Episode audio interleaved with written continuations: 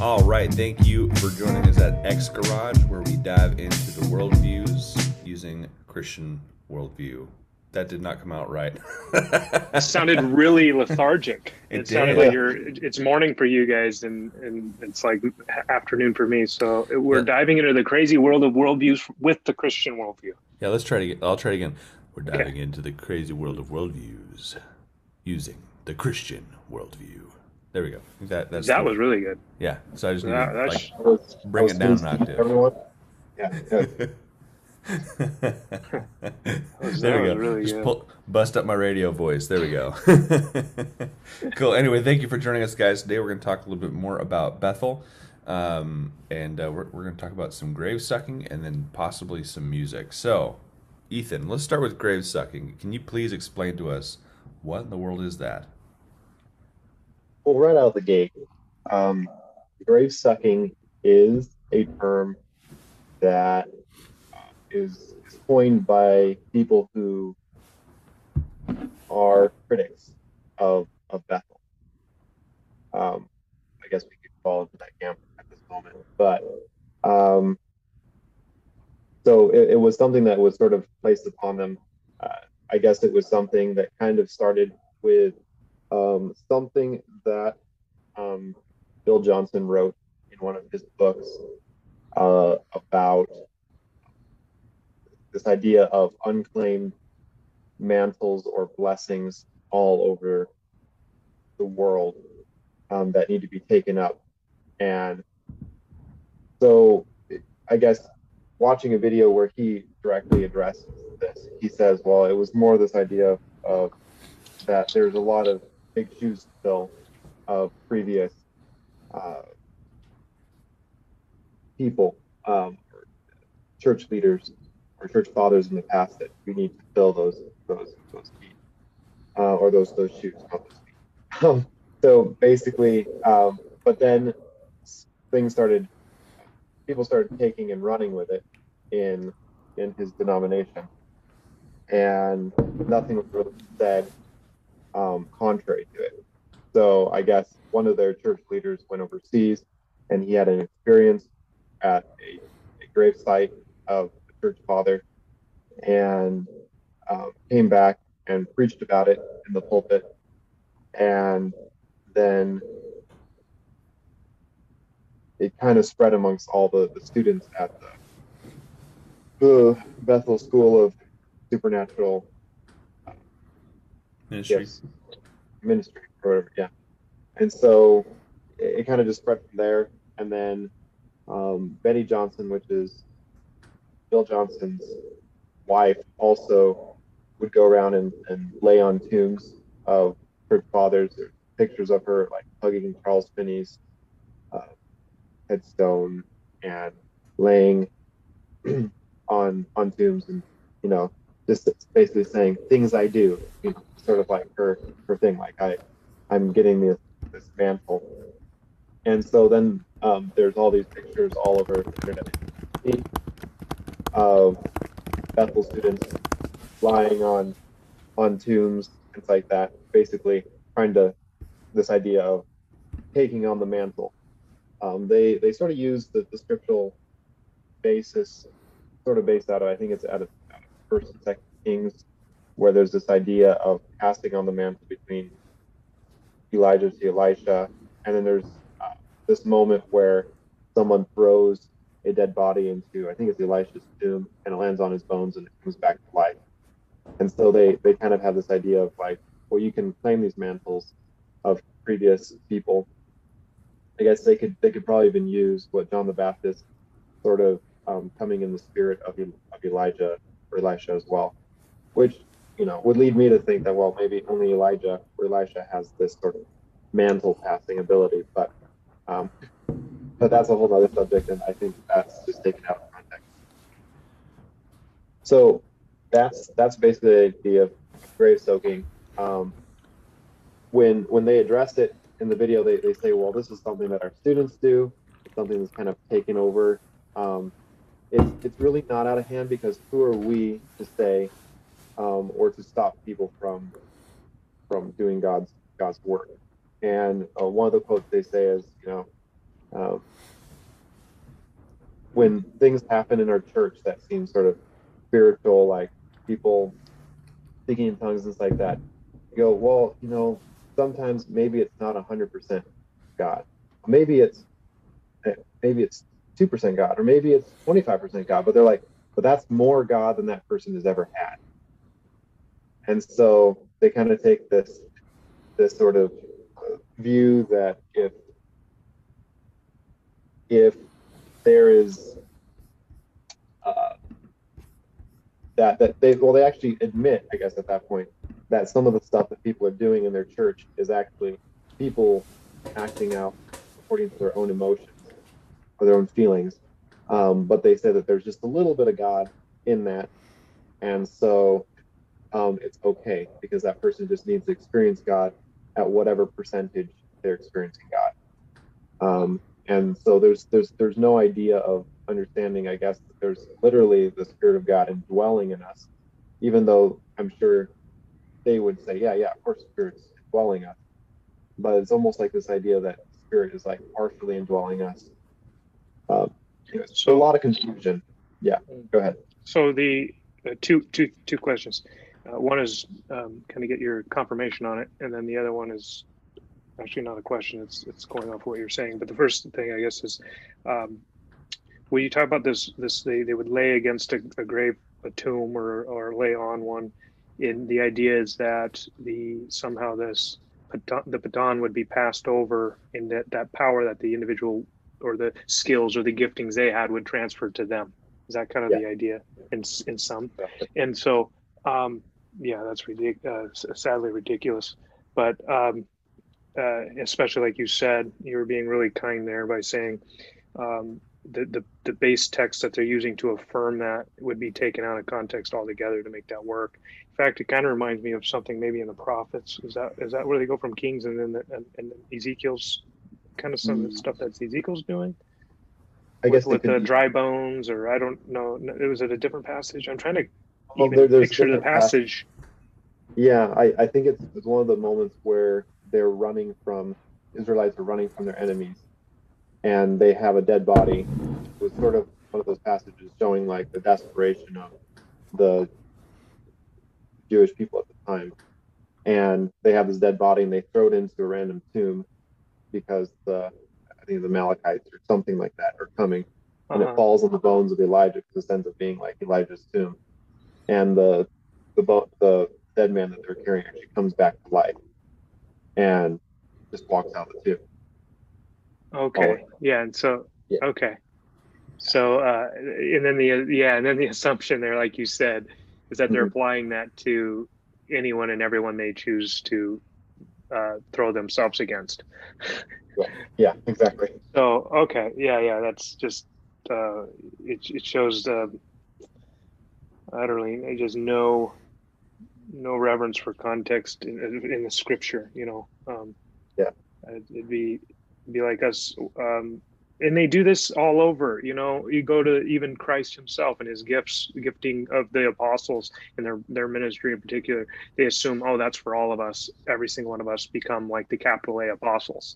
Or even we have this prophetic speech that has the power of inspiration, and yet when asked, do you have inspiration, they'll say no no we don't, but thus says the Lord.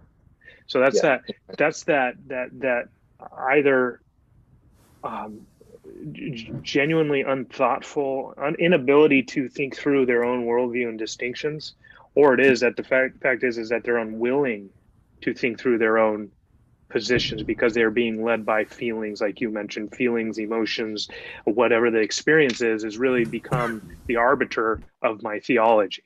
I think is what they're doing is you go to a tomb, you get this this this this sense of uh, uh, un- unknown and, and, and the um, maybe they're doing the evenings, you know, and it's given this sense of uh, everything that might uh, uh, be un- Without without knowledge or anything to found them, they're just going out and, and looking for some some mysterious meeting, um, which to me sounds everything that's opposed to the biblical uh, position on how we're how we're to grow in the Lord, which is in the meaningful word in which he's given us.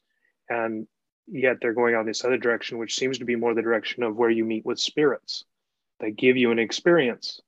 They give you uh, maybe even uh, some, if if someone's demonically uh, influenced or empowered, and I don't know, again, I know some of our viewers have different views on um, the role of demons and demonic possession, all that today, but um, I definitely, coming from the perspective that people do, are uh, and can be demonically uh, oppressed, and um, that these types of scenarios where you're going away from the Word of God, taking a passage totally out of context to support some act, uh, seems to me to be everything that's just, uh,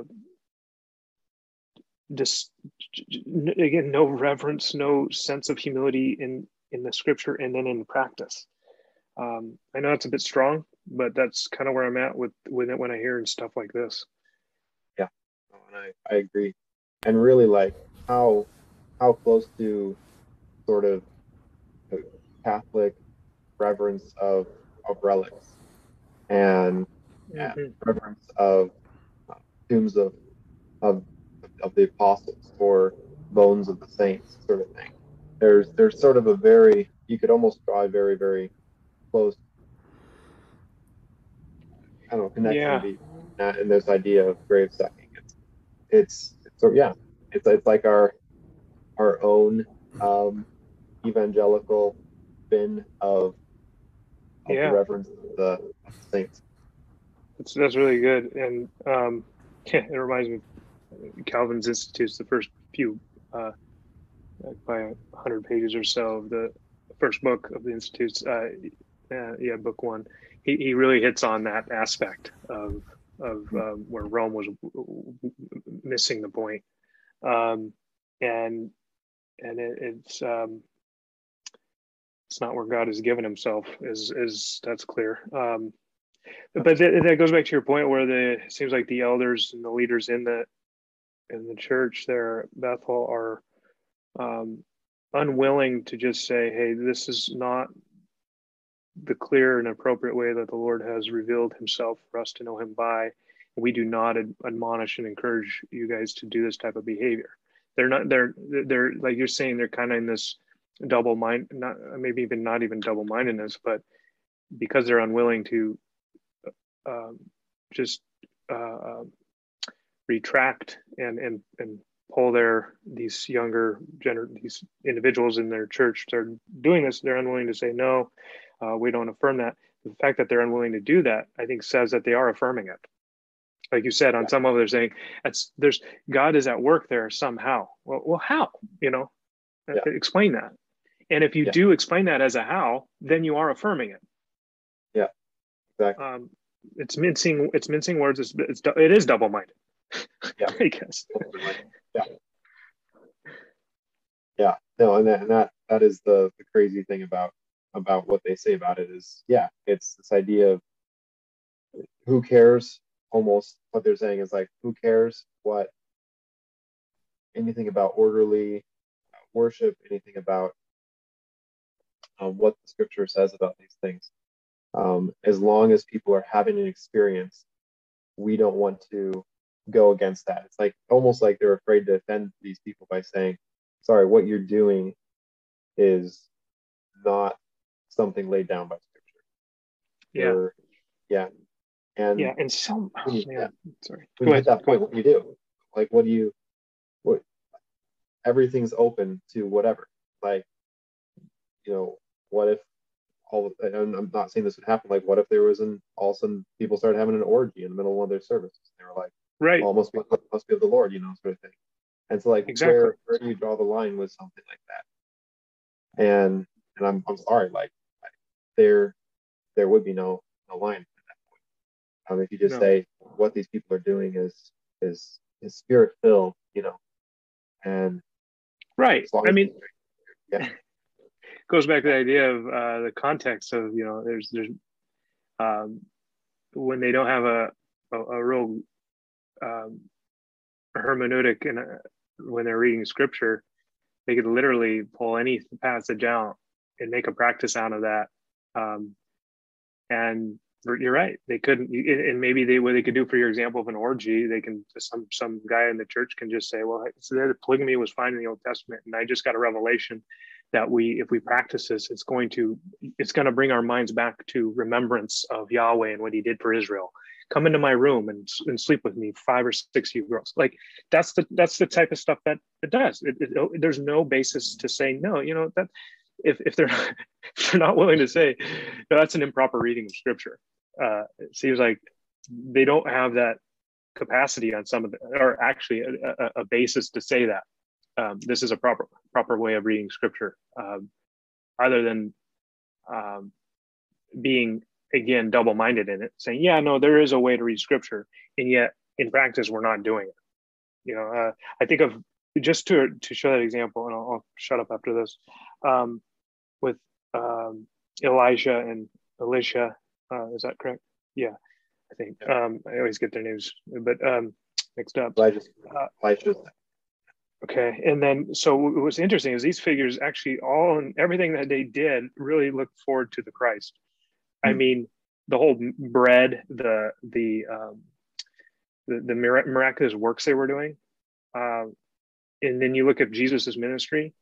That's where we see this this this those types of works being consummated and fulfilled, and um, the uh, the raising of dead of the dead, et cetera. It's a precursor to the kingdom to come, and that He is the Messiah, et cetera. So. Um, Again, like even just reading scripturally, you're not going to take those events out beyond the person of Christ and begin to, you know, but that goes back to what we said earlier about how they've really made each of us our own little Christs. Hmm. Um, we're all like, it's hard for them to make any difference between Jesus's ministry as the uh, eternal Son of God incarnate and ruling from the right hand of the Father and our own ministry underneath His rule. It seems to me in a lot of what they're doing is we all become literally like the risen Lord. Um, uh, they wouldn't say that, but in practice, that's what it is. Yeah, and to be a good reformed person, right?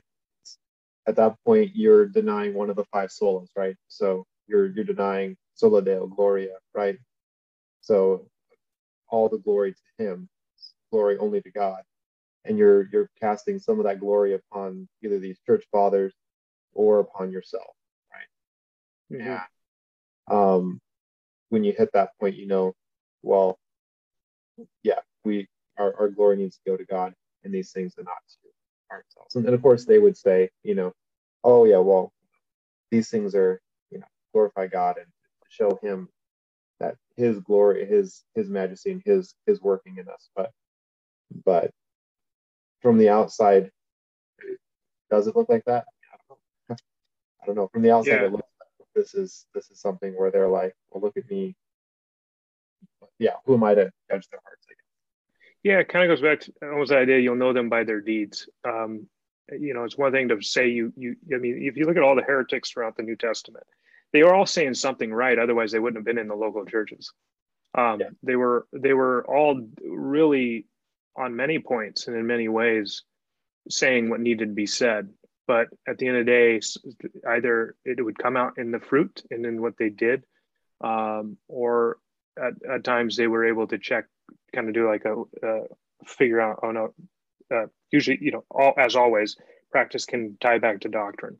And, you know, Paul would always point out whether it was a, an issue of works, say Galatians with circumcision, Jewish law, and or the author of Hebrews, same stuff, um, similar anyway.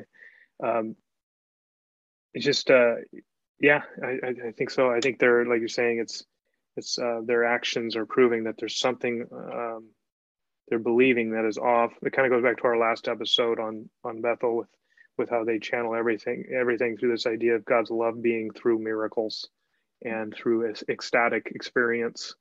Um, or the what they call the supernatural, which again goes to why they have a whole school built around that idea, because like you said, they're about the about God's love, but God's love is manifested in miracles particularly, and so everything you do is but, but you're not going to find that in Scripture. That's not going to be um, we already went over that. And I wonder, since they are all about signs and wonders and, and experience, that is supernatural, it makes sense that grave, this grave stuff would be a part of their theology, and they'd have a hard time, like you, you mentioned again, is, is countering that. There's no basis for them to counter this because, well, there's a passage in Scripture where we see it. Um, therefore, um, and it's miraculous. That must be a sign of God's love. We, I mean, we could still do it today. I mean, I, obviously that logic doesn't work, but yeah. that's, that's, that's the logic. That's essentially what I'm hearing them do. I mean, mm-hmm. I don't know. You guys can correct me there. I, I just don't see much. I see a lot of bumping around and, and pulling things out to subsume under their idea that God's love is manifested in wonders and signs and, and uh, yeah. Yeah. Miracles. Yeah. yeah. I'm reading through John. And like, yeah, like Christ shows signs. But the problem with the Jewish leaders at the time is that they are, or the people that are following him, and we actually just brought, read John six with my youth group. The problem with the Jewish leaders at the time is that they're following Christ because of the signs that he's doing. And Christ turns around and says, unless you um, eat my flesh and drink my blood, you, um, like you, this is this is not working out. And so he's basically saying, if you don't, if you're not willing to accept my death, um, you eating this physical bread is useless because you're going to be hungry the next day. And ultimately, what it, what he's saying is, it's like, yeah, you can see all these signs. You're following me because of these signs, but when it comes down to it, it's it's about your faith in me, your belief in me, and all the Father has given me will come unto me. And that idea of um, of, of election, and and then the a bunch of his disciples leave him, and then he turns to his disciples and say, are you guys going to leave me too? And they say, no. Peter says, no, because we we know that you have the, the words of eternal life, and we believe in you. And it's, that's what separates us. Is are, are we following after something because of the, the emotion, because of the feeling, because of the, the, the miracles or the that are happening? Or are we following after Christ because we, we believe in in yeah. his work on the cross? And that's really what it what it comes down to. And unfortunately, yeah. what it looks like Bethel's doing is they're they're following after something um, for for the experience, not for you know the actual down and nitty gritty of. Hear, he, yeah. Hearing you talk, maybe think about their hermeneutic. What they're doing is, and this is common of a lot of error, is they're taking descriptive tre- text and making them turning them into prescription. Uh, prescriptive uh, theolo- theological positions from their own uh, reasoning. So they're not doing it within Scripture's uh, didactic text or teaching texts.